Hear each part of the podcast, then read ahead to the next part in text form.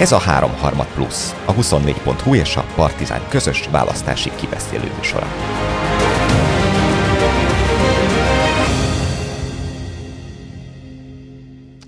Köszöntöm nézőinket, szervusztok! Élőben jelentkezünk Budapestről, a 24.hu stúdiójából. Ez itt a 24.hu és a Partizán közös választási műsora, a 3 harmad plusz. Ha eddig még nem iratkoztatok volna fel a csatornára, mindenképpen tegyétek meg, hogy ne maradjatok le a további tartalmainkról. Például a 3 harmad pluszról, amely mostantól minden pénteken este 6 órakor fog majd jelentkezni. A mai este közreműködő a 24.hu oldaláról Pető Péter és Bita Dániel, a Partizán oldaláról pedig Pap Szilárd István. Szevasztok! Sziasztok! Sziasztok. No, hát akkor az első témák mi más is lehet, mint az orosz-ukrán háború, és annak is egyébként a magyarországi lecsapódása. Ugye Orbán Viktor ma reggel megint egy beszélgetésen vett részt a Kossuth Rádióban, ezt nem volna érdemes interjúnak nevezni. Ettől még egyébként volt informatív értéke, ugyanis többek között, bár hevesen támadta Brüsszelt és az Európai Uniót, de az elmúlt hetek narratívájához képest meglehetősen elkötelezettek mutatkozott a nyugati szövetségi rendszerekkel hez. Ugyanakkor a többi nyugati országgal ellentétben Magyarország továbbra sem kíván semmiféle fegyverszállítmányt küldeni Ukrajna irányába, sőt, ugye maga Szijjártó Péter kijelentette azt, hogy rezsicsökkentés megvédéséhez elsődlegesen szükséges az, hogy továbbra is fel lehessen tartani az orosz importot a különböző energiahordozókból. Bár egyébként például a fideszes képviselők is megszavaztak az EP-ben egy az Európai Bizottság számára nem kötelező érvényű ajánlást, miszerint köt korlátozni kellene az Oroszországból érkező kőolaj és földgáz mennyiségét. Fontos még azt is egyébként itt bemondanunk, hogy bár Orbán most kifejezetten nyugatbarátnak mutatkozik, és a kormányzati tagok is követik ezt az irányvonalat, azért azt lehet látni, hogy a holdudvar továbbra is próbálkozik a putyinista irányvonalatnak megfelelni. És Török Gábor hívta fel a figyelmet, talán még zárásként ez egy érdekes szempont lehet, hogy 2010 óta ez lesz az első választás, ahol igazából a Fideszes holdudvarban egy komoly törésvonal mutatkozhat az orosz-ukrán háború megítélését illetően. Erről fogunk most elsőként beszélgetni. Fiúk, mit gondoltok erről? Péter. hát egyrészt a török Gáboros mondathoz kiegészítve, szerintem az egy nagyon fontos szempont valóban, hogy ez teljesen egy kontrollon kívüli tényező a Fidesz számára, nem irányítja, és nem semmilyen módon nem befolyásolja valójában azt, ami itt történik, de láttunk szerintem ilyet. Én azt gondolom, hogy a nem hasonlítható jelentőségében, de a Fideszes szavazótábor ban mutatkozó nehézségeket azért jelzi a borkai ügy az önkormányzati választások előtt. Szerintem egy olyan pillanat volt, amikor hasonlóan olyasmit láttunk a Fideszen belül, egy olyan törés, amit nem nagyon lehetett úgy kezelni, hogy az választópolgárok összessége, vagy a fideszes választópolgárok összességének egységes és megnyugtató választ tudjanak adni. Ez látszott is azon a héten egyébként a kommunikációkban, magának a borkai valvaló megnyerettetésének, majd utána a pár hónappal későbbi kvázi leszedésének a történetében. Sőt, azok napok voltak. Nem, ja, igen, ráadásul pár nap volt, igen. De hogy ott volt egy zavar, de kétségtelen nem, jel, nem hasonlítható ehhez jelentőségében. Méghozzá azért, mert itt azért ne felejtjük, itt egy tíz éves vagy egy évtizedes munkáról beszélünk, amikor aprólékosan ö, igaz, igazították a tábort ahhoz a Oroszország barát politikához, amit folytattak, és ez nyilván nem kezelhető ebben a formában. Egyébként majd biztos beszélünk róla, csak egy mondatot mondok róla, hogy én ennek is tudatosságot látok a mögött, hogy ennyire széttartó a kommunikáció, ugyanis nem lehet most egyet mondani, hanem a miniszterelnök láthatóan kivonja magát ebből a kommunikációból, tehát Putyin nevét se ejti most már ki, ugye ez az fő kérdése, hanem csak a békét hangsúlyozza, és a biztonságot, és a mögötte felsorakozó politikusok, beszélőfejek pedig a lehető legszéttartóbb üzeneteket kommunikálják, aminek köszönhetően bármilyen fideszes szavazó megtalálja azt, ami megnyugtatja őt ebben a közegben. Abszolút, meg én pont a, ugye a múlt vasárnap dobta be ezt a, a, a közmédiába adott interjújába dobta be ezt a stratégiai nyugalom nevű ilyen nyelvpolitikai valóságalkotást, de hogy közben meg valójában itt taktikai káosz, vagy taktikai sokfelé beszélés van, pontosan szegmentálva, hogy mindenki megtalálja a különböző a szavazóbázison belül, a nyugaton, tehát a diplomáciai források, egyébként Oroszországban is megtalálják azokat a megfelelő szimbolikus gesztusokat, amiből arra lehet következtetni, hogy hát alapvetően azért azt képviseli a magyar kormány, ami nekünk, nekünk jó. Igen, és szerintem az, a nyugalom is érthető, mint szempont, Abszolút. amit fölhoznak, ugye nem nehéz kitalálni, hogy itt kivel ellenpontozva uh-huh. állítja be magát a Fidesz nyugat erőként, ugye, hogyha az ember hát elkerülni sem tudja YouTube-on, Facebookon, bárhol, mindenhol azokat a fideszes reklámokat látja, hogy Márkizai össze-vissza beszél, konfliktust keres, és ehhez képest szerintem ez lesz a fő kérdés, mert az ideológiai káoszt, meg ezt a fejekben lévő zűrzavart nem lehet egy hónapon belül rendezni, hogy most akkor Putyin szararc lett hirtelen, vagy mi történt, vagy akkor miért barátkoztunk vele eddig. Amit lehet csinálni, és amit szerintem a Fidesz próbál is csinálni, az az az, az üzenet, hogy nyugi, apu kezeli ezt a helyzetet. Körülbelül ezt mondják szerintem a hardcore, hardcore rajongóiknak. Tehát, hogy Orbán képes, ha úgy van, akkor váltani egy ilyen helyzetbe. Eszeágába sincsen az Európai Uniós szankciókat neki blokkolni, elmondja, hogy ő nem ért vele egyet, de most nem kell okosnak lenni, csináljátok.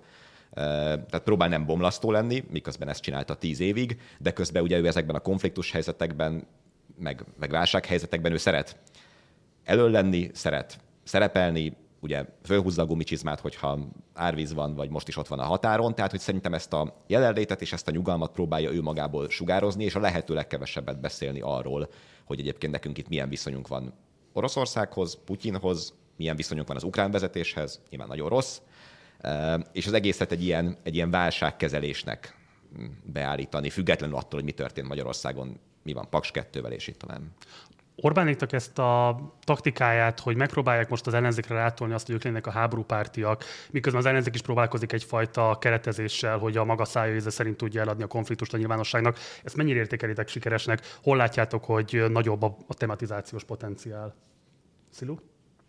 Hát Egyébként ez ugye infrastruktúra kérdése, alapvetően a tematizációs potenciál, szóval azt meg kell nézni, hogy kinek nagyobb az infrastruktúrája ebből a szempontból, és ez egyértelmű, hogy a Fidesznek. De még egy picit visszakapcsolva, szerintem az is van, hogy, hogy hát azért vannak, van valami kontinuitás abban, amit Orbán mond az egész nagy narratívával, amire az egész, a NER, NER fel van építve az elmúlt 12 évben, az pedig az áldozatiság. Tehát a ma reggeli Kossuth Rádióban szerintem az volt a, az egyik központi mondás, hogy zárójelben az ukránok után mi vagyunk a legnagyobb áldozatai ennek, a, ennek az egész háborúnak, ami hát, és hogy mondjam, azért egy kicsit aránytévesztés Hát van egy és még, különbség. Igen, igen, és még jó, hogy oda tette, de tényleg ilyen vonalkák között oda tette, hogy az ukránok után, de hogy, hogy szerintem van ez, hogy, hogy ez az áldozati narratíva, ami az elmúlt 12 évben mindenhol fontos volt így a, a külvilághoz való viszonyba, szerintem az be fog itt jönni, és az lehet az az elem szerintem, ami egyébként egy, egységesíteni tudja azt a tábort, akinek egy része amúgy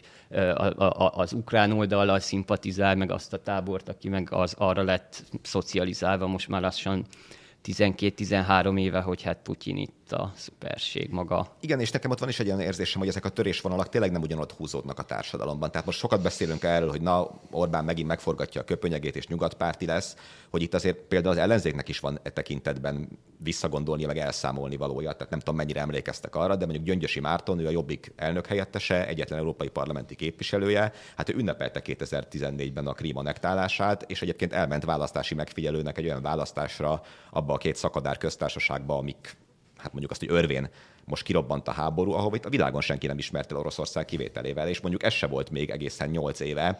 Tehát, hogy itt a, és akkor nem direkt nem hozom föl a Gyurcsány-Putyin viszonyt, mert az, az meg több mint tíz éve volt. Szóval, hogy itt, itt azért a, ezek a meghasonlások, meg, meg kicsit ilyen kognitív diszonanciába hajló ö, gondolatok, ezek szerintem nem csak a Fidesz oldalán lesznek, a kezelésük a kérdés, és amit meg a Marci kérdezett arra, Szóval itt azért szerintem dobott föl magas labdákat már Kizaj, akinek az egész kampánya kicsit ilyen, hogy, hogy könnyű kiragadni belőle mondatokat, amikre utána aztán tehát legkevésbé azt hihető szerintem, hogy ő háború párti lenne, vagy háborút akarna, és bár építik ezt, szerintem inkább a másik dimenziója fontos, a hirtelenkező, a kapkodó, és egy ilyen helyzetben nyilván az az üzenet, hogy na hát ha valamire most nincs szükség, akkor egy, egy össze-vissza beszélő politikusra. Ez, ez én nem gondolom, hogy ez egy rossz kommunikációs irány lenne. Uh-huh talán nem fogjátok elhinni, van egy jó játékvezetős analógiám erre a helyzetre. Szóval a, amikor a lesen van valaki, és a felfelé labda, akkor azt mondta, volt egy ilyen várj és néz technika, amit arra használtak, hogy a partjelző vagy asszisztens várjon, és nézze meg, kihez kerül a labda, mert ugye attól válik eldönthetővé, hogy szabálytalan a les vagy nem, és húznia kell az ászlót vagy nem. És az ellenzék, mintha egy picit ezt a várj és néz taktikát elfeledni. Nyilván 30 nap van a választási, vagy egy nagyon szűk idő, és ezért a trendek szerint hátrányban vannak, tehát a közönkutatások ezt mutatják, ezért az ilyen típusú helyzetek, amik kínálkoznak, láthatóan egy irtózatos dinamikával kezdenek beszélni ebben, ezekben a helyzetekben. De valójában ugye a gyorsaság nem győzelmet jelent azokon a versenyeken, amiket nem síkfutásban rendeznek. Tehát, hogy ennél bonyolultabb játék a politika, és én azt gondolom, hogy ezeket a tematizációs helyzetekben azért keverednek az utóbbi időben nehézségekbe, mert valóban, ahogy a Szilárd is mondta, egyszerűen akkor az infrastruktúra fölény és az erőforrás fölény, hogy valójában egy-egy rossz mondattal is egyszerűen dupla akkor a kárt tudnak nekik okozni, mint azt egyébként a mondat rosszasága vagy, vagy normatív értelemben vett kétértelműsége indokolná. De mivel ekkor az erőforrás fölény, ez sajnos ebben a helyzetben az ő szempontjukból, az ő szempontjukból sajnos ez egy extra fegyelmet követel, tehát egyszerűen a hibának a töredékét sem követheti el, amennyiben győzni szeretne az ellenfele ellen. Miközben a Fidesz pedig tűpontosan találja meg azokat a nem találja meg, hát ezt, ezt 12 éve ezt találta meg, biztonság, pont, ennyi a, ez a mondás. Minden esetben, ugye ez összefügg azzal, amit szintén a Szilárd mondott, ugye az áldozat szerep nek mi a, a megoldás, hogy biztonságot teremtünk, noha minket támadnak, és, és többen is azt akarják, mi legyünk az áldozatok, de megteremtjük azt a biztonságot, amivel megvédjük a magyar embereket. És mindegy, mi a téma, ezen a logikán fogunk menni. És e, ők gyorsan megtalálják ugye ehhez a szavakat, és ehhez a azokat a történeteket, amiket mesélnek, és ehhez képest érzem úgy, hogy ezt, az, ezt a ezt az ellenzéki tematizáció nagyon nehéz kihívás eleve, hiszen óriási infrastruktúrával pillanat alatt adják meg ezt a választ, és itt kellene megtalálniuk ugye azokat a ö, lukakat vagy réseket, ahol tudnak ö, eredményt elérni. Nyilván ők úgy detektálták, hogy a Putyin barátság az, ahol be tudnak menni ebbe a részbe, hiszen a Putyin nem a békét jelenti. Tehát Orbán Viktor elmondhatja ezerszer, hogy béke, de ha mellé tudják keretezni Putyint, akkor az azt jelenti, hogy háború. Tehát, és ezt, a, ezt az inkonzisztenciából nyilván azt remélik, hogy tudnak egyrészt demobilizálni Fidesz oldalon, másrészt a saját szavazóiknak megmutatni, hogy mégis elvinni, mert Orbán ekkora veszély az országra. Csak hogy ennek a logikának az érvényesítését biztos, hogy gátolják azok a mondatok, amelyek vagy túl gyorsan elsietettek, vagy picit félreérthetők, vagy van benne egy-két értelműség, vagy akár fölöslegesek. Tehát egyszerűen a stratégiai nyugalom valószínűleg itt, itt többet, többet segítene, mint más. És bocs, csak egy mondat hozzá, hogy a, ezt a futball hasonlatot még kicsit belebonyolódjunk, tehát szerintem ennek meg az az oka, hogy a 85. percben vagyunk. Ja, igen. Tehát, hogy egy hónap van a választásig. Nyilván azt érzi most az ellenzék, hogy ebben a, hát, hát mi mást érezne, ebben a 30 napban kell ezt valahogy megoldani. Ha a 85. percben van egy ilyen véleményes les, tehát van egy ilyen helyzet, akkor most mindent le akarnak verni az Orbán rendszeren, miközben hát szóval nem biztos, hogy mondjuk a Magyarország energiaellátását 2030 és 2080 között megoldani hivatott Paks 2 ügyébe a háború hetedik napján konkrétan meg kell hozni azt a döntést, hogy mi legyen vele. Itt mindenki most gyorsan akar a kampányban meg a választás miatt eredményt, és demonstratív kiállásokat akar, és erre mondja azt a Fidesz, hogy nem kell rohanni a 85. perc és a demonstratív kiállások vonalán tovább haladva el tudjátok azt képzelni, hogy Orbán valamilyen komolyabb vezéráldozat meghozatalára kényszerül pont azért, hogy ezt a libikóka játékot fönn tudja tartani. Ugye voltak olyan hangok, amelyek azt vetették föl, ami én kevésé tartok valószínűleg, de hát fölvetődött, hogy esetlegesen Szijjártót fogja beáldozni. Ez tényleg nagyon kevésé tűnik valószínűleg, de más típusú vezéráldozatra rákényszeríthető. Ugye tegnap volt a rakétatámadás az ukrán atomerőmű ellen, amit például Aszódi Attila, aki korábban rendkívül fontos szövetségese volt az Orbán kormányzatnak, már úgy értékelt a saját blogján, hogy nagyon nehéz lesz ezután eladni bármilyen európai országban azt, hogy az atom energiában az oroszoknak bármifajta keresni valójuk lenne. Tehát láttok-e bármi ilyesfajta vezéráldozatra lehetőséget, hova becsülnétek ennek a valószínűségét? Szilárd?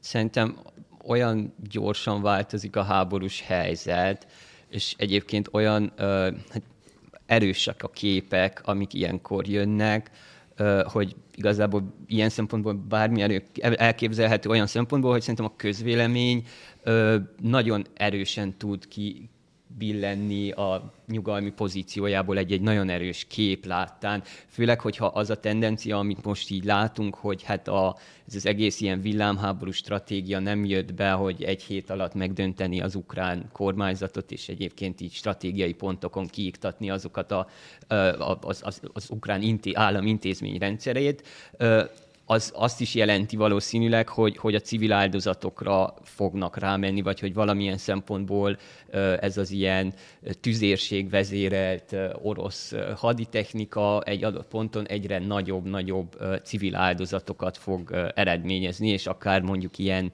nem tudom, te csecsen háború szintű ilyen grozni képek is jöhetnek. És hogy van az a pont szerintem, ahol nem bevállal, tehát hogy ahol muszáj lesz valami, tehát elképzelhető van az a pont, ahol muszáj beáldozni valamit, per pillanat itt még nem tartunk, tehát még olyan dolgoknál is, mint mondjuk a Paks 2, ugye bemondják, hogy hát a Paks 2 a menetrend szerint halad, miközben hát, nem tudjuk, a me- tehát hogy nincs menetrend, meg menetrend csúszik folyamatosan, késik. tehát hogy menetrend szerint késik az egész, de szóval, hogy vagy én még azt látom, hogy, hogy kicsi áldozatot sem hoz. Tehát ugye mondjuk egy kicsi áldozatot mondjak, ennek a, hát kicsi, nekünk kicsi. Kinek milyen üzleti érdekeltsége van, az egy másik kérdés, de hogy ez a nemzetközi beruházási bank, amit uh-huh. ugye most már mindenki kirugdosott, tehát a csehek, a románok, minden közép-európai ország, ez, ennek ugye mi a székhelyét is biztosítjuk, és egyelőre nincs kinyilvánított szándék arra, hogy... És szerinted miért nincs? Ugye ott pont volt egy elemzés arra vonatkozóan, hogy több 10 milliárdos hitelkitettsége van a különböző MVM-nek és egyéb állami cégeknek. Elképzelhető, hogy ezt a veszteséget nem akarja pont most benyelni, amikor egyébként ennyire kiköltekezett a magyar államháztartás? Hát felteszem, hogy lehet gazdasági oka az általa finanszírozott beruházások kapcsán, meg el tudom képzelni azt is, hogy mondjuk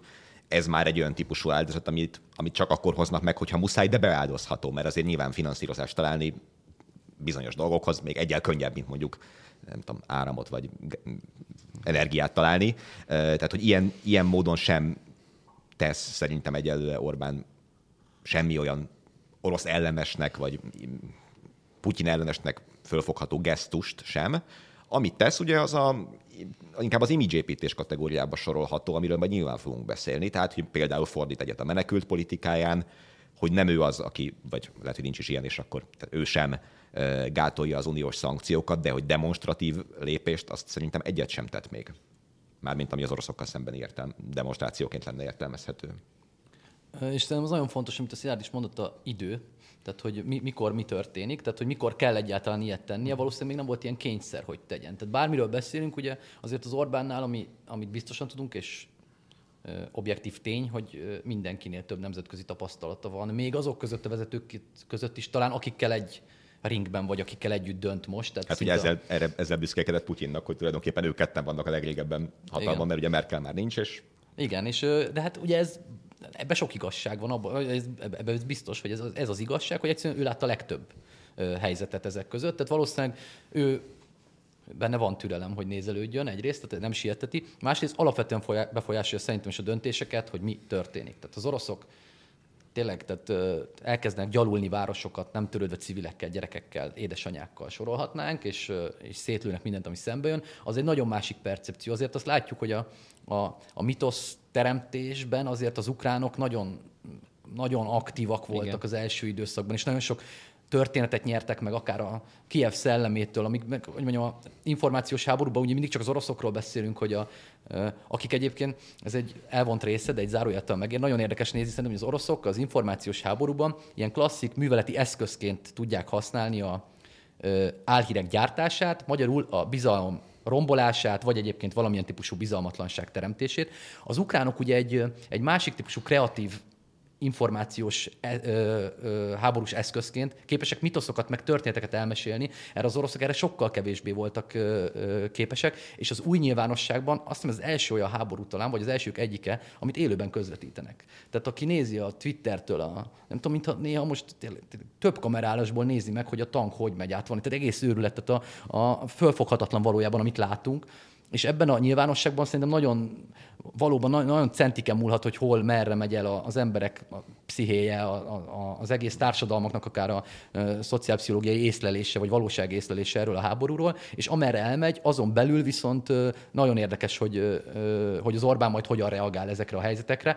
Azzal együtt, hogy szerintem van még egy kockázat ukrán oldalról ebben, hogy a, az ő politikájuk is azért nagyon érdekesen feszítik az egyik oldalra, tehát ugye mindannyian tudjuk, amennyiben a NATO, amit a NATO-tól követelnek, tehát az, hogy ne engedjen a légterébe orosz gépeket, az lényegében egy harmadik világháborút jelent. Igen. És az ukránok eddig feszítik már láthatóan, sőt, ugye minden szövetségbe beadják a jelentkezésüket kvázi, amit az oroszok nem szeretnének. Tehát lényegében olyan típusú választás felé terelik a nyugatot, amiben a nyugat nem választhatja majd Ukrajnát, amennyiben nem elkötelezett egy totális háborús konfliktusba, és azt meg azért az amerikaiaktól tudjuk, hogy nem fogjáknak belemenni ebbe. Tehát a, egyszerűen az ukrán történet is elfáradhat egy ponton, tehát lehet, hogy ezért is spórolnak még az idővel, mert egyszerűen még, még, mind, még annyi fele mehet ez a történet, és, és szerintem ami, amíg nem nincs irtózatos nyomás rajtuk, hogy tehát nem elkerülhetetlen valami, addig ők nem fognak belemenni, ez jól látszik. Igen, és ha valamikor, akkor most igazán a pillanat uralása az, ami a legfontosabb igen, igen. dolog. Ugye 35 nap, az gyakorlatilag ebben a léptékben két pillanat pontosan, és ebben ugye tudjuk ki a legjobb. Tehát... Igen. Én azon gondolkodtam még közben, hogy tehát nem, nem vagyok teljesen biztos abba, amúgy sem, hogy Orbán ilyen szempontból az oroszok lépéseihez különösebben igazítani akarnám magát, mert ugye tehát, hogy miért kéne neki akkor gesztust tenni, ha az oroszok még durvábban viselkednek, akkor megint kicsit odalöki magát, hogy neki az oroszokkal bármi közössége van. Én szerintem most nagyjából azt próbálja eltenni, hogy ő azokat a szálakat úgymond elvágta, amik kötötték Putyinhoz politikailag. Innentől kezdve ő azt a racionalitást őrzi, hogy de hát fűteni holnap is kell valamivel. Itt háború van, ugye egyébként Orbán, hogy mondjam, elfogadhatóan kommunikál szerintem sok szempontból ebből a helyzetből. Mondjuk a Szijjártót hallgatjátok, ott, ott tényleg úgy tűnik, mintha tehát Ukrajna háborúban áll Oroszországgal, ugyanúgy, mint Oroszország Ukrajnával, körülbelül ilyen mondatok jönnek, tehát ő, ő teljesen egyenlőségjelet tesz a két fél közé, és, és úgy beszél erről, mint hogy hát ki, ki robbant itt ez a háború, meg, tehát hogy, mint hogyha az egész úgy elszenvedői lenne mondjuk ennek Oroszország épp úgy, mint Ukrajna. Szerintem Orbán sokkal ezt a magyarokat érintő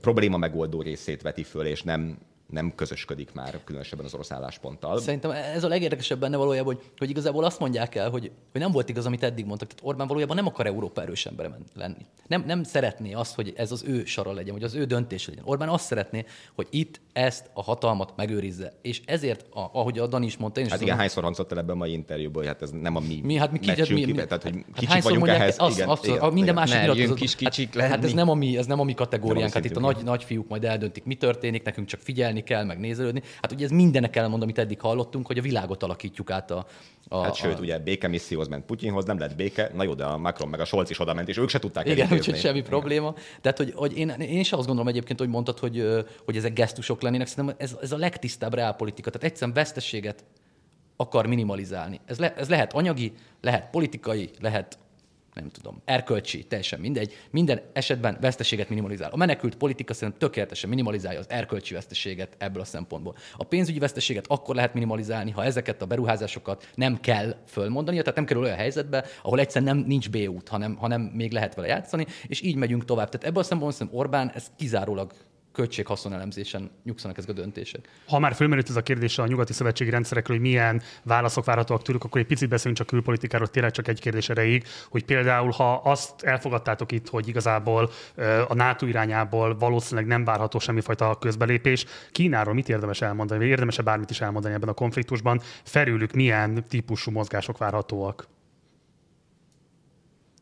Hát igazából szerintem ott is a kivárás megy, tehát hogy most így igazából Kínának semmi problémája nem lenne azzal, hogyha egyébként mind Oroszország, mind mondjuk az Egyesült Államok valahol máshol lenne leragadva, mint mondjuk Kelet-Ázsia.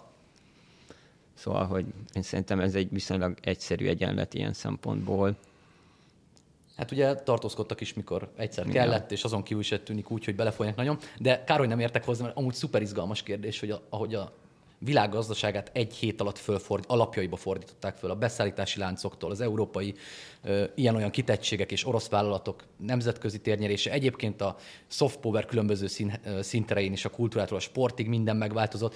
És eddig azért Kínával zajlott az elsődleges gazdasági háború, és azért nagyon érdekes lenne ezt majd, vagy érdekes ezt megnézni, hogy hogyan alakul ebbe a háromszögben a, vagy négyszögben ebben az Európa, Oroszország, Kína, Amerika négyszögben hogyan alakul át ez a, ez a kapcsolatrendszer, hiszen az amerikai-kínai gazdasági háborút most egy pillanatra, mint a zárójelbe tette volna az, Igen. amit most zajlik.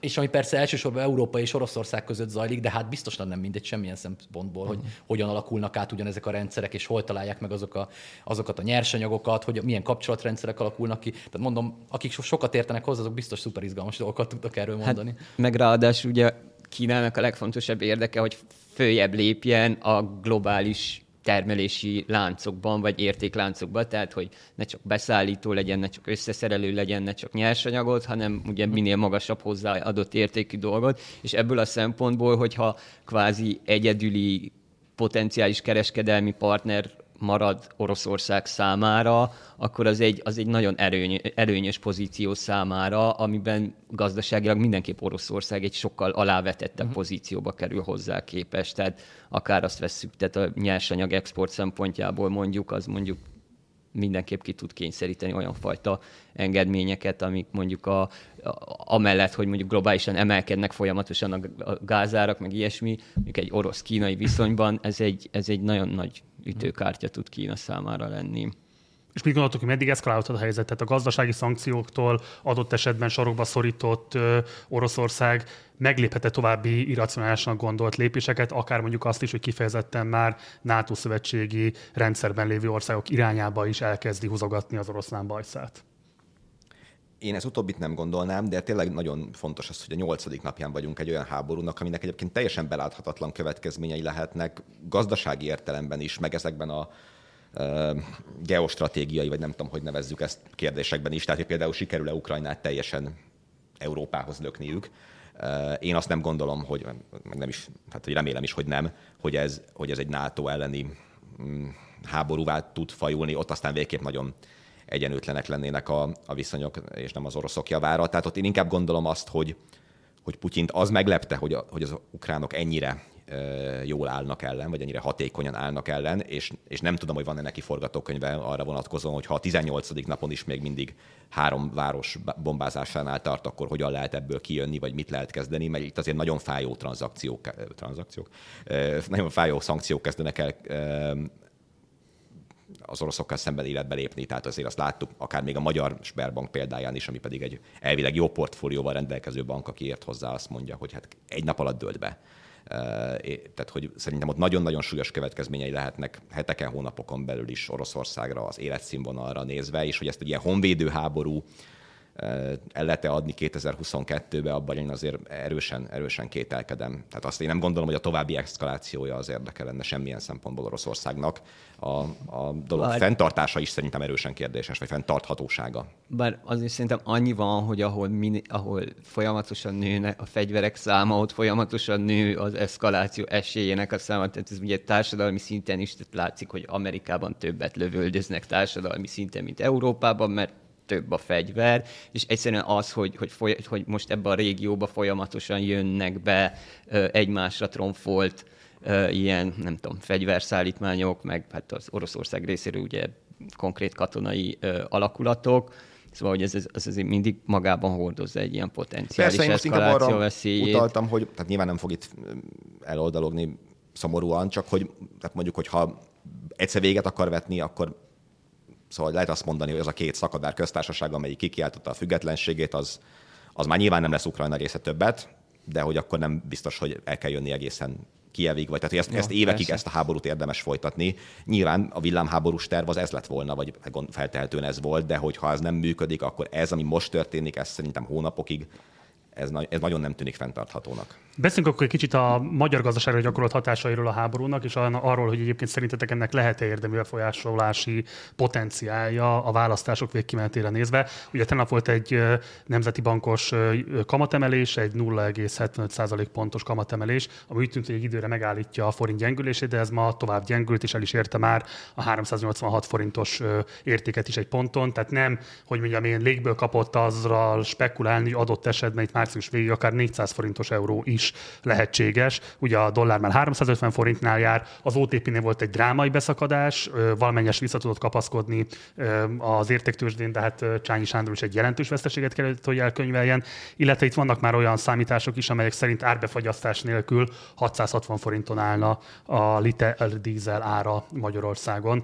Szóval mit gondoltok, a választási kialakulhat-e egy olyan gazdasági válság hazánkban, ami egyértelmű hatása lehet a választások kimenetelére?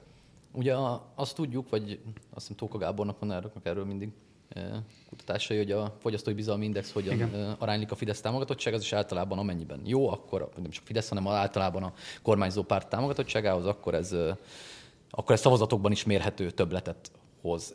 Én nem tudom, hogy mennyi idő alatt folynak át ilyen típusú válságok a fogyasztók tudatába, vagy a, vagy a választópolgárok tudatába. Tehát nem tudom, mikor van az az érzékelés, amikor ezt ö, ö, szavazatokba lehet mérni. Már csak azért is, mert ugye azért ez egy rekordméretű inflációra jön rá az a helyzet, ami, tehát onnan indulunk, ami most van. Tehát alapból feltételezhettük volna azt, hogy már az okoz egy olyan elbizonytalanodást ebben a ö, körben, ami, ami akár szavazatveszteséggel is járhat, de ennek kevéssé lemutatkozott. Tehát ez az egyik fele. A másik, hogy szerintem megint a, a, az orosz helyzet nagyon-nagyon meghatározott szerintem, mert nincs olyan, mivel háború van, ezért irtózatos figyelem van erre a két országra. Most ha valószínűleg a ti nézettségi vagy a mi olvasottsági adataink is azt mutatják, hogy, hogy elképesztő az érdeklődés a, a, a nézők meg az olvasók részéről a háború minden részlete iránt. Éppen ezért nyilván, ami Oroszországban történik, azt is sokkal erősebben, intenzívebben tudják meg az emberek. Például ott egy nap alatt emeltek azt hiszem 9,5-ről 20%-ra kamatot, ami azért elképesztő brutális dolog. És ehhez kapcsolódik egy olyan tényező, amit szerintem kevéssé tárgyalunk, de szerintem nagyon fontos, én nem láttam még, hogy ilyen egységben reagált volna a széles értelmevet popkulturális tér a világban valamilyen konfliktusra. Tehát ebben a szupersztár társadalomban, ami a neoliberális kapitalizmus kifejezés nélkül ne legyen vége a műsornak, de, de hogy ami kialakult, ugye ebben ezeknek a sztároknak a viselkedése és ezeknek a látvány, illetve nyilvánosságot uraló terekben a, a különböző jelentetek, azok azért meghatározzák emberek gondolkodását. És azért itt azt látjuk, hogy a világ legnagyobb sportolói, nem tudom, zenészei, olyan egységben ukrán zászlókkal jönnek, mennek, tehát van egy ilyen elképesztő, ö, elképesztő befolyásban, és azért, ha Oroszország úgy nyeri meg a, 2000, a következő futballvévét, hogy nem áll ki ellene senki, akkor azért gondolom megkérdezik pár, hogy hogy nyertük ezt meg.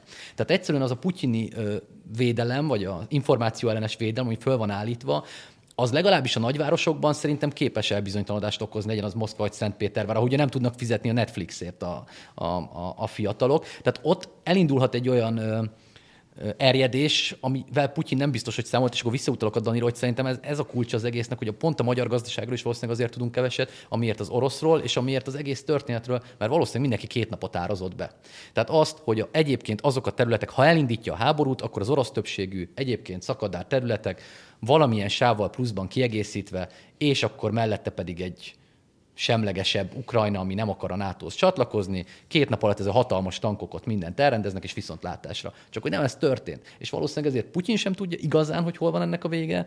Valószínűleg az orosz gazdaságot sem úgy számolták ki, hogy ilyen szankciók ilyen gyorsan, ilyen egységben születnek. Tehát amikor a költség-haszonelemzést végezték a háborúnál, nyilván végig számolták minden egyes lehetséges reakcióból mennyi rubelkáruk következik, hiszen így indít el valaki egy háborút. Nem vagyok benne biztos, hogy ennyivel számoltak, ilyen gyorsan, és mondom, ez, ahogy minden nap mennyibe kerül. Ez, ez teljesen bizonytalan tesz mindent. Szerintem az, hogy a magyar gazdasággal mi történik, azt nagyon meghatározó, hogy oroszokkal mi történik szintén a következő egy hétben, és erre hogyan reagál Orbán Viktor, és erre hogyan reagál a nemzetközi piac. Tehát nyilván, ha összeomlik minden, akkor az hatással lesz. Ha beáll valahova a konfliktus, akkor sokkal kisebb. Tehát ez szerintem ilyen ezer bizonytalansági tényezős egyenlet jelenleg. Igen, ami szerintem fontos ezzel kapcsolatban, tehát ez a tókaféle elmélet, hogy itt a gazdasági kilátások és a kormányjal való elégedettség, ez így együtt mozog, azért azt szerintem az fontos, hogy ez nem egy háborús helyzetben Igen. tesztelt teória.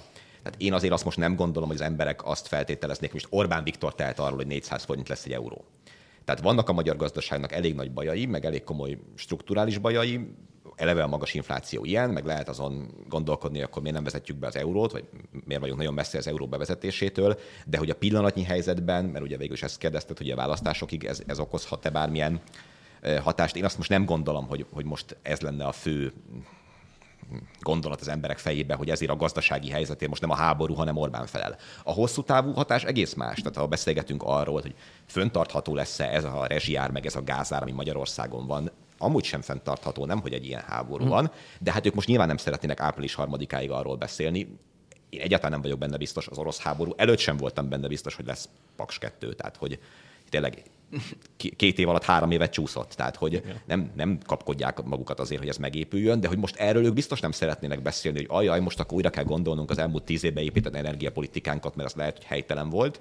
Ők most azt mindent meg kell védeni, felelőtlenség most a rezsicsökkentést támadni, hogyha szankciókat vezetünk be az energiapolitikában, akkor azt a magyar családok fogják megfizetni. Aztán lehet, hogy majd május 4-én már azért picit máshogy állnak ehhez. Most szerintem az a mondás, hogy itt, itt a nyugodt erő, és ez gazdasági értelemben is mondom, abból a szempontból védhetőnek látszik, hogy egy ilyen helyzetben nyilván zuhan minden, nem, nem a kormány miatt zuhan. Aztán, hogy hogyan fogja kezelni, az egy másik dolog, de az nem egy hónapon belül fog látszani. Igen, meg ráadásul ezekben az ilyen kezdeti időszakokban ugye azok a dolgok, vagy azok a gazdasági dimenziók reagálnak, amik ezek az ilyen hát kicsit ez az ilyen hangulat, vagy közvélekedés, tehát a, mit, gondol a, mit gondolnak a piacok típusú dolgok, hogy ugye fölmegy a gázár, holott holott egyébként több gáz jön most Oroszországból, mint a háborút megelőző hetekben. Tehát ott, ott, ott, ott egyértelműen mérhető vagy kimutatható, hogy ilyen szempontból az oroszok készültek erre, hogy föl fog menni a gázár, és csak a szerződéses minimumokat szállították mondjuk egész februárban, 24-ig, és akkor megugrott a gázár, utána pedig ö, elkezdtek nagyobb mennyiségbe tehát, hogy ilyen szempontból ezek ilyen kicsit ilyen hangulat, vagy ennek az egész ilyen pénzügyi kapitalizmusnak ez a hangulat vezérelt, vezérelt része, tehát az, az később érik be, hogy mondjuk, nem tudom, tönkre megy az ukrán gazdaság teljesen, és mondjuk mi exportálunk Ukrajnába sok dolgot, egyébként többet, mint abszolút értékben, meg arányában is többet, mint mondjuk Oroszországban, de az mondjuk az egy éves, két éves, három éves táblatban fogja megéreztet, megér, megmutatni a hatását. Mm, igen. Ha elszalad tovább az infláció, akkor számíthatunk esetleg további termékekre bevezetett társtopra? És ha igen, akkor szerintetek mi lenne a legcélszerűbb, vagy a legkézenfekvőbb? Nem tudom. nem tudom. Hát nyilván az biztos cselekedni fognak. Amennyit te vásárolsz, ott szinte mindegy is, igen. ne, nehéz lenne azt az élelmiszeripari terméket igen, azonosítani, amit a Peti vásárlásai. Szerencsére nem az életmód rovatban vagyunk, úgyhogy ez nem, nem olyan lényeges kérdés. De ugye egyben biztosak lehetünk, cselekedni fognak. Tehát a, én nem tudom, mit fognak csinálni. Valószínűleg az árstop ugye az egy bevezetett intézmény, tehát könnyű azt kiterjeszteni, de bármi is az, és bár bárhogyan is van, ha valami nagyon elkezd szaladni, biztosan fognak cselekedni. Hogy a cselekvés mi lesz, és milyen széles körű, és milyen termékre terjed ki, azt nem tudom, de hát ez következik az egész Fidesz logikából. Újabb védelmet nyújt, amikor a nemzetközi viszonyok miatt a, nem tudom, a gazdasági háború alakul ki, akkor megvédik a magyar embereket, hogyan védik meg, beavatkoznak. Tehát ez szerintem egy egyszerű logika. Igen, ez szerintem ez két különböző kérdés, mert politikailag nyilván ilyen válaszok lehetnek, de ha nagyon elszalad az infláció, azt azért a csirke mellé és a farhát után a comb árának befogyasztása az nem fogja megoldani, tehát ott egész más döntések kellenek, amelyekhez szintén nem, nem én vagyok a legnagyobb szakértője, de hát nyilvánvalóan jegybanki eszközök kellenek itt, itt azért azzal játszani, hogy akkor az egyébként 1000 forintra dráguló étolaj mit tudsz kezdeni? Hát nyilván semmit nem tudsz kezdeni, nem fogod tudni 700 forintért adni továbbra is. Ott, ott az egy, nagyon komoly gazdaságpolitikai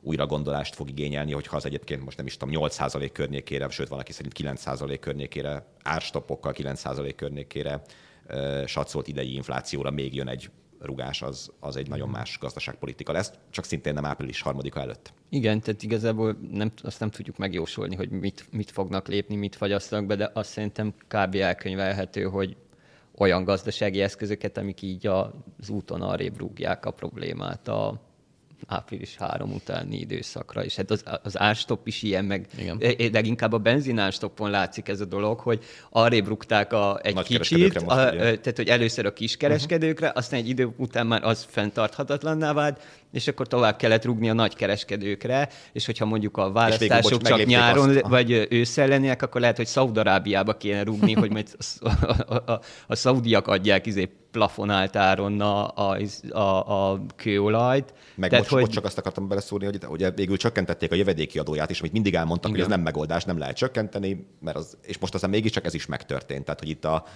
a Matolcsi féle unortodoxiára lehet, hogy lesz itt szükség bőven, hogyha, hogyha ezek a hatások megmaradnak. Igen, ugye az baj, szerintem valószínűleg nem tudunk miről beszélni, mert április 3-ig ezek nem kérdések. Tehát április 3-ig az fog történni, hogy minden eszközzel április 4-ig eltolni ezeket a kérdéseket, és utána valószínűleg akkor ül le Matolcsi György a újabb unortodox körre a gazdaságpolitika más irányítóival, mert addig ezek nem, nem tudnak előjönni. Már nincsen, tehát 30 nap van a választásig. Ez nem csak ez nem Fidesz probléma, nincs olyan párt, emlékezünk Gyurcsány Ferenc 2006-os győzelmére, az hasonló logikán született, mármint a ami az megelőző időszakot, ott már nincs kérdés, ott már végig kell menni, majd utána elmondott egy összedi beszédet, amikor, amikor hát, végére értenek a történetnek. Szóval nem, nem a cinikus én nem mondatja ezt velem, de hogy ilyen szempontból azért a háború sok mindenre ürügy is lehet. Tehát, hogy mi azért beszélgettünk már sokat, szerintem megírtunk arról, hogy egy csomó olyan gazdasági intézkedés van, ami nem lesz föntartható. Tehát, hogy nem lehet minden évben adómentességet adni a 25 éven alattiaknak, 13. havi nyugdíjat adni, 15%-kal olcsóban adni a benzint, féláron adni a gázt, mert egy ponton túl azért ezeknek van ára meg költsége. Én azt is könnyen el tudom képzelni, hogy ennek bizonyos visszametszése az arra még a háború egy viszonylag jó érv is lesz. E, egyébként igaz érv is nyilván, tehát nem arról beszélek, hogy itt most akkor nekik érdekük a háború, csak hogy önmagában is annyi fenntarthatatlan gazdasági lépés van, hogy ezekből könnyebb a háborúba hivatkozva egy, egy néhányból kijönni belőle, mert hogy nem, ha nem tudom, 700 forintba fog kerülni már egy gázolaj, akkor nem lehet majd továbbra is 480 ér adni, mert akkor tényleg nem fogja senki, akkor már MOL se fogja árulni, hiába teszik neki kötelezővé. Igen, mondjuk annyi, annyi szerintem még fontos ebben a dologban, hogy ezekben mindegyikben benne van a potenciál, hogy rosszul nézzen ki. Tehát egy, nem tudom, egy 500 forintos euró az úgy nem, az nem mutat jól. Csak hogy ugye az a kérdés, hogy, hogy ez valaki politikai eszközökkel bele tudja-e az órát dörgölni Orbán Viktornak abba az 500 forintos euróba, és hogy itt igazából, szóval, hogy a, valóság az így folyamatosan kreálódik politikai szempontból, és és itt, itt, itt nagy szerepe lenne mondjuk az ellenzéknek ebből a szempontból. Hát ez nagyon érdekes, bocs, az zárójás, hogy amit mondasz, mert ugye van egy klasszikus példa, az MTV, ami egy tíz, most már tízen éve megálló politikai probléma, és nem tudták mostanáig megoldani az ellenzék. Nem tudott olyan politikai nyomást gyakorlatilag olyan eszközrendszert kialakítani, aminek köszönhetően a kampányba bemehetne abba az állami médiába.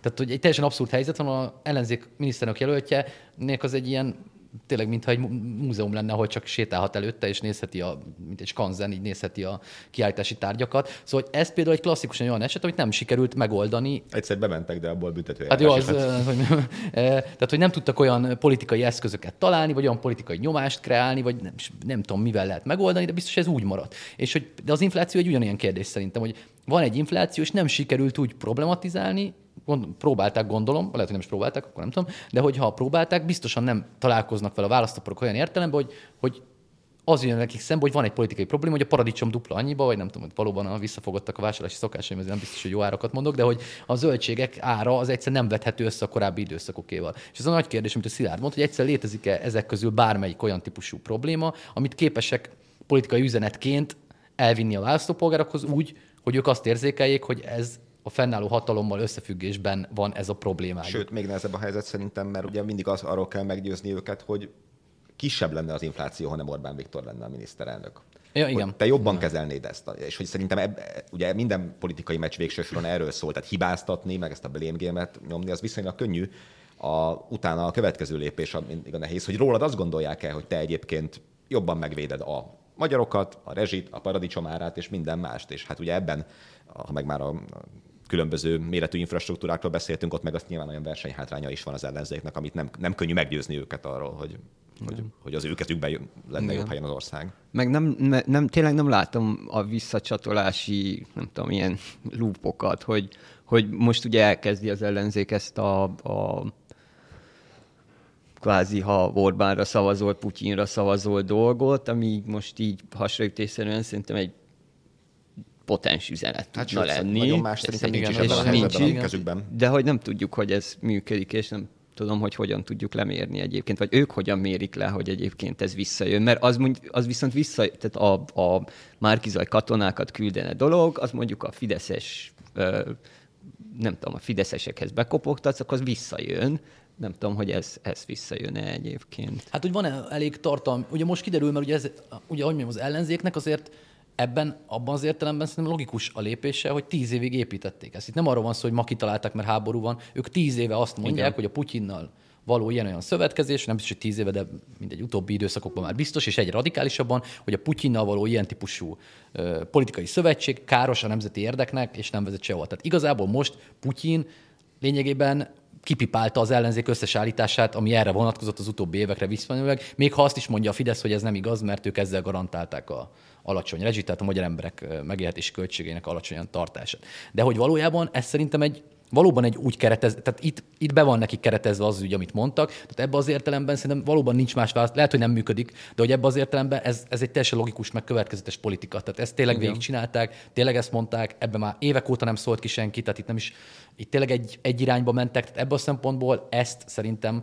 és ráadásul mondom, itt nem is nagyon van máshol rés nekik, tehát igazából ezt tudják mondani, hogy ott a háború, ő csinálja, Orbán Viktor minél találkozik vele. Tehát Orbán és Viktor nem a béke pártjában. Az az érdekes kérdés, hogy, hogy itt elhiszedem azt, amit ugye most elkezdtek hirtelen mondani, hogy Putyinnal nem szerelmi, hanem érdekkapcsolat van. Igen.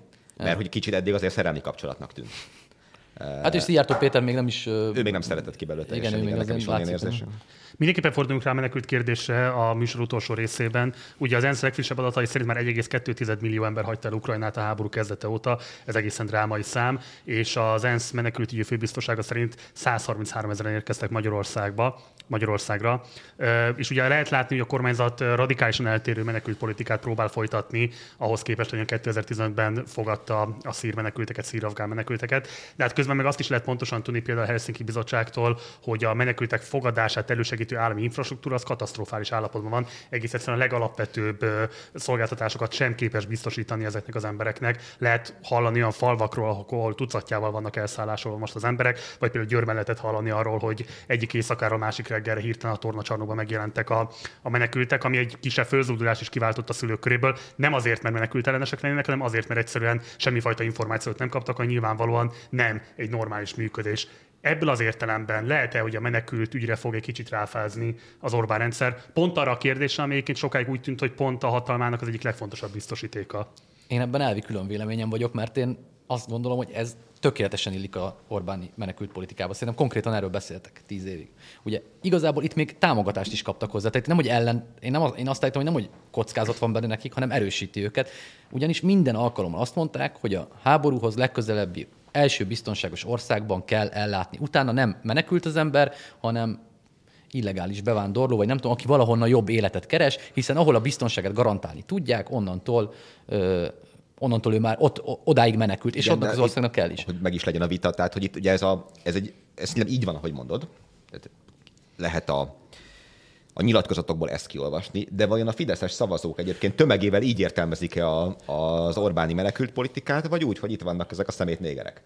Most értem, hogy nem négerek jönnek egyébként, meg, tehát hogy részben, vagy tehát egyébként meglepően sok nem ukránul, nem ugye Kievben élő, meg Ukrajnában élő színesbőrű is jött a képeken, jól látszik, hogy, hogy nem sikerült-e sokakat annyira belehergelni, hogy igazából még akár azt is mondja, hogy, hogy miért csinálja most ezt az Orbán. Egyébként nyilván én is azt gondolom inkább, hogy nem, de hogy ez a fajta elvi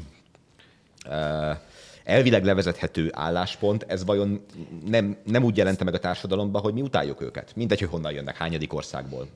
Én nem tudom, én a Fidesz, mint politikai közösségnél azért én nagyon érzem azt, hogy a vezetői ö, karakter és a vezetői az a karizma, az nagyba képes eldönteni ezeket a helyzeteket. És itt világos, mit mond a vezető, és világos, mit mond az összes politikus. Hát a fél Fidesz frakció fölvonult napokon belül. Kósa Lajos is ö, ott volt már a határon, hogy segítsen. Egyébként zárója Torockai László is azonnal ott volt. Egyébként Matteo Salvini is ezt nyilatkozza. Tehát mindazok, akik egyébként ebben a krízisben, a migrációs válságban azt az álláspontot képviselték, ami menekültellenes volt a 15-ös válságot követő években, mindazok most megkapták azt a keretet, ha az előzőnél azt mondom, hogy az ellenzék kapta meg azt a keretet, amit ö, akart. Szerintem itt ezek a politikusok kapták meg azt a keretet, amivel el tudják magyarázni, hogy ők mire gondolnak a bevándorlásnak. Péter, de hogyha mondjuk egy-két héten belül azt lehet látni, hogy tízezrével vannak ellátatlan Szerintem emberek, ez a kérdés. akiknek a... nem tudnak adni sem otthont, sem ételt, sem semmi mást, a helyben is komoly konfliktusokat fog okozni, fölveti az állam hiányának a felelősségét, és föl fogja vetni a politikai felelősségét Orbán Viktornak, nem?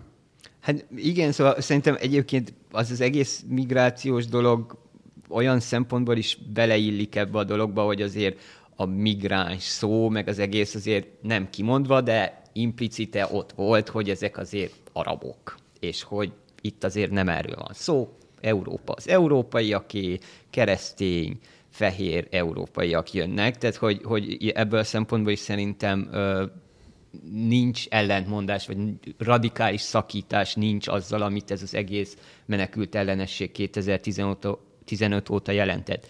Viszont az biztos, hogy, hogy amit ez az ügy megmutat, inkább az a, az a magyar állam teljes csődje, vagy az intézményrendszer teljes csődje, a, onnan nézve, hogy ezek legalább tudnak kormányozni.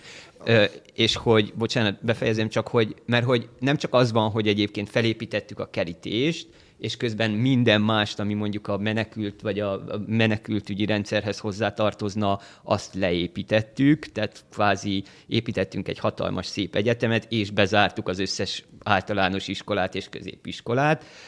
De az is van, hogy egyébként nem tudunk semmit, tehát mondta most, hogy egy kicsit promózzam a tegnapi Spartacus adásunkat, ugye ott mondta Dezső András, hogy, hogy annyira leépültek a magyar titkosszolgálatok pozíciói Ukrajnában például, hogy amikor megkérdezték a politikai vezetés, hogy akkor így hány menekültre számíthatunk, akkor így azt mondták, hogy hát így hasra tudunk ütni, de hogy így nem tudjuk megbecsülni valójában, mert nincsenek pozícióink, amik alapján információkat tudnánk szerezni ebből a szempontból. Tehát, hogy minden oldalon ez az egész ügy egy ilyen rossz kormányzás gyakorlatilag. A írtó bonyolult kérdés, csomó szempont jutott eszembe. Egyrészt az, hogy tehát most szerintem az emberi minimumot teljesíti a kormány, és ez tök jó. Igen. Hát csak nem tudja. Tehát De akar- de mindenképpen akar- van hozzá, csak érted, tehát egyébként egy Európai szerintem- Uniós ország az, hogy konkrétan érted ezeresével sem képes embereket ellátni, nem hogy 133 ezer embert hirtelen. Igen, szóval a- azért itt- itt fölmerült tényleg az állam működés képtelenségének a teljes. Abszolút, abszolút. A hirtelensége szerintem azért az sok mindenre magyarázat. Az nagyon érdekes, és tökre úgy van, ahogy mondod, hogy a, az infrastruktúra, meg a rend, a, a, az egész intézményrendszer hiányát mutatja, hogy lényegében az állam most pénzt ad leginkább civileknek, azoknak a civileknek, akiknek egyébként van rutinjuk. Uh, igen, igen. Rutinjuk valamiféle ilyen módon e- ennek a helyzetnek a kezelésében. De hát, hogy ez tartósan hogy lesz, az egy nagyon másik kérdés, mert hogy, és ugye itt azt a múlt héten is már a még nem videós, csak podcast formában működő verzióban mondtam a Petinek, hogy az Orbáni logika ugye ott fog megbicsaklani, hogy oké, okay, de meddig kell nekünk ellátni? Mert ugye ő viszont a menekültek bármilyen szétosztását azt nagyon-nagyon élesen ö, végig ö, opponálta, és persze itt is van sok más szempont, mert egyébként senki nem gondolja, hogy ezek az emberek, akik most Ukrajnából jönnek, itt akarnának maradni. Tehát Bocs, ha ez egy nagyon fontos véget kérdés. ér tíz nap múlva ez a háború, akkor mindenki haza fog menni, és nem lesz menekült kérdés. Azt elképzelhetőnek tartod, hogy mondjuk április 3-án, hogyha Fideszes győzelem van, akkor ez az egész pro-menekült álláspont hirtelen megváltozik? Nem. Tehát én, én megmondom, hogy én múlt héten is már valóban vitatkoztunk erről, én ezen az állásponton voltam, hogy én szerintem ez egy olyan minimum, nincs B, nincs B utca. Tehát itt ez nem egy politikai választás, itt nincs olyan európai ország, ennek a szövetségi rendszernek a tagja, ami ne ezt csinálná. Nincs, nincs B megoldás, nincs politikai választás szerintem. Van egy háború, emberek ide menekülnek, nincs, aki visszaküldje. Miért küldené vissza? Tehát, hogy nem a visszaküldésről beszélünk, azon, a- hanem arról, hogy ha 300 ezer ember lesz itt, ha 500 ezer, akkor Orbán Viktornak azt kéne mondani, hogy de róluk mi gondoskodunk, vagy azt kell mondania, hogy osszuk szét őket Európában. A- Az egy nagyon, az valóban, de ez megint annyi bizonytalanság, hogy nem tudunk rá válaszolni, viszont hogy még egy dimenzió, valóban annyira érdekes.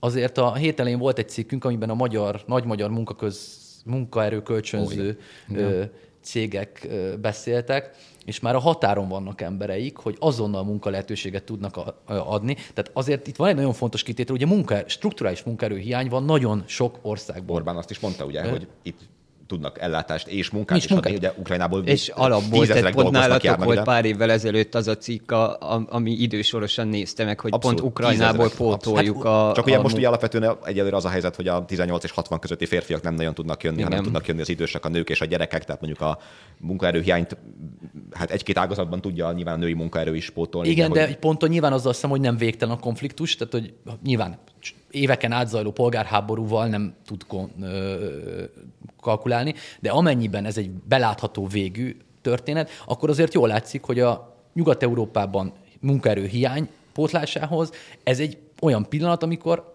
a nagy cégek vagy a tőke képes ezeket a, ezt a munkaerőt használni. Tehát ebben az értelemben szerintem sokkal kevésbé lesz ez kérdés, mert itt nem olyan típusú menedékkérőkről van szó, akiknek kulturálisan, nyelvileg akkora lenne a különbség, mint egyébként a...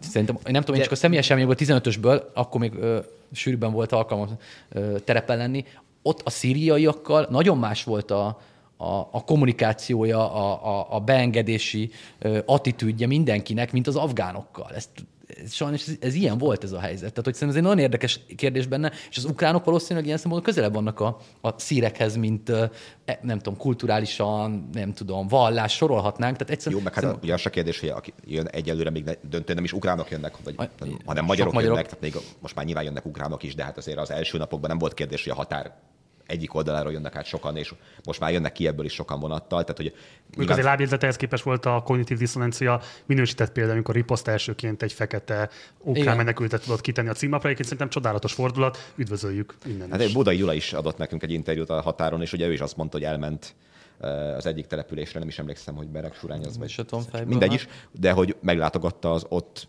rövid ideig állomásozó nigériaiakat, és mindenkit megnyugtatott, hogy ők egyébként már mennek is haza Nigériába, tehát hogy Igen.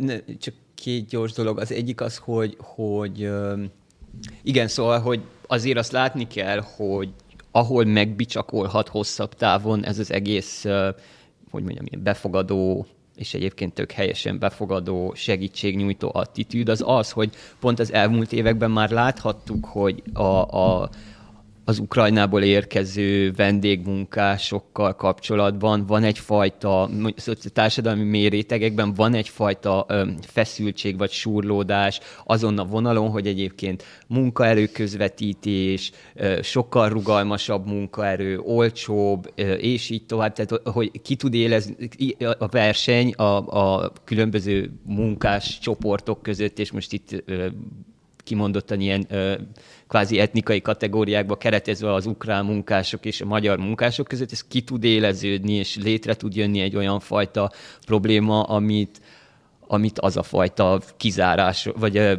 exkluzív típusú fideszes paradigma tudna semlegesíteni, amit alkalmaztak 2015-ben, nem pedig a befogadáspárti. Szóval ott azért van egy, egy, egy ilyen fajta veszély. Érdekelem mindannyiatokat feszíti még a közlés vágy, de sajnos le kell kerekítenünk a beszélgetést, úgyhogy egyetlen egy záró kérdése van már csak időnk. Um, azt lehet látni, hogy a különböző közösségi média felületekről teljesen kisöpörte a kampányt a háború, és igazából az is látszik, hogy ez valószínűleg inkább az ellenzéknek árt, a Fidesznek valószínűleg inkább kedvez. Emiatt azok a különböző ilyen teóriák, hogy el lesz a választás, el lesz a választás, nem tűnik semmilyen módon sem megalapozottnak. De ha esetleg fordulna ez a trend, és azt lehetne látni, hogy a Fidesz hátrányba kerül, amiatt mert nem képes adott esetben a jólétinek mutatott intézkedéseit, vagy az egyéb intézkedéseit propagálni, ha nem képes a kampányt olyan mederben tartani, hogy ő szeretné, akkor fölmerülhet-e az az igény bennük szerintetek a következő 30 napban, hogy eltolják a választást. Erre szeretném, hogyha egy válaszkörben még tennétek valami fajta javaslatot, és akkor ez lesz a műsor vége. Én mondok rá egy gyors nemet, hogyha, mert hogy szerintem a Fidesz mindig nagyon ügyel arra, hogy ő a, azoknak a procedurális szabályoknak a teljes betartásával rendezze ezeket a választásokat, amiket ő hozott. Tehát ő hozta a választási rendszert, de azt szerint a választási rendszer szerint rendezi. Nem életszerű, hogy itt olyan krízis legyen, ami miatt elkezdett. Nyilván, hogyha nem tudom, Isten hogy a Magyarországot lőnék, akkor nyilván nem kéne választást tartani, vagy akkor ezért érvelhető lenne, de hogy itt erről szerintem szó, szó nincsen, tehát én ezt teljesen kizártnak tartom. Kizártnak tartom egyébként tartalmilag azért, amit Dani mond, praktikusokból azért, mert ha tehetnék, akkor politikai logikából inkább minden, nap elő, minden egyes nap előre kéne hozni, nem pedig eltolni, mert mind annál több bizonytalanság, annál rosszabb lehetséges trendek, tehát erre nullánál is kevesebb esélyt látok, valóban extrém kivételek. Pont a, minden, amit az elmúlt egy órában muta, mondtunk, a megfejtésénk az mind arra mutat, hogy az a cél, hogy minél hamarabb túl legyen ezen a dolgon, és igen, szóval, hogy ilyen szempontból magunknak mondanánk ellent, ha most azt mondanánk, hogy igen, amúgy el akarják halasztani.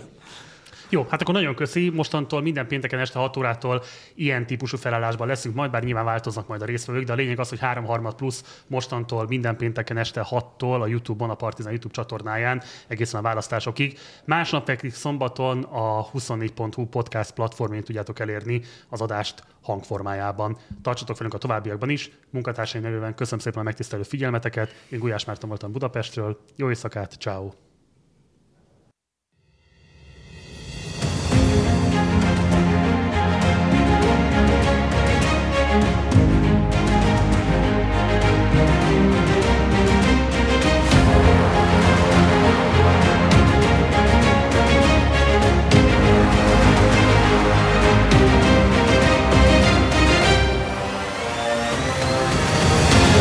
Ez a 3 plusz, a 24.hu és a Partizán közös választási kibeszélő műsora.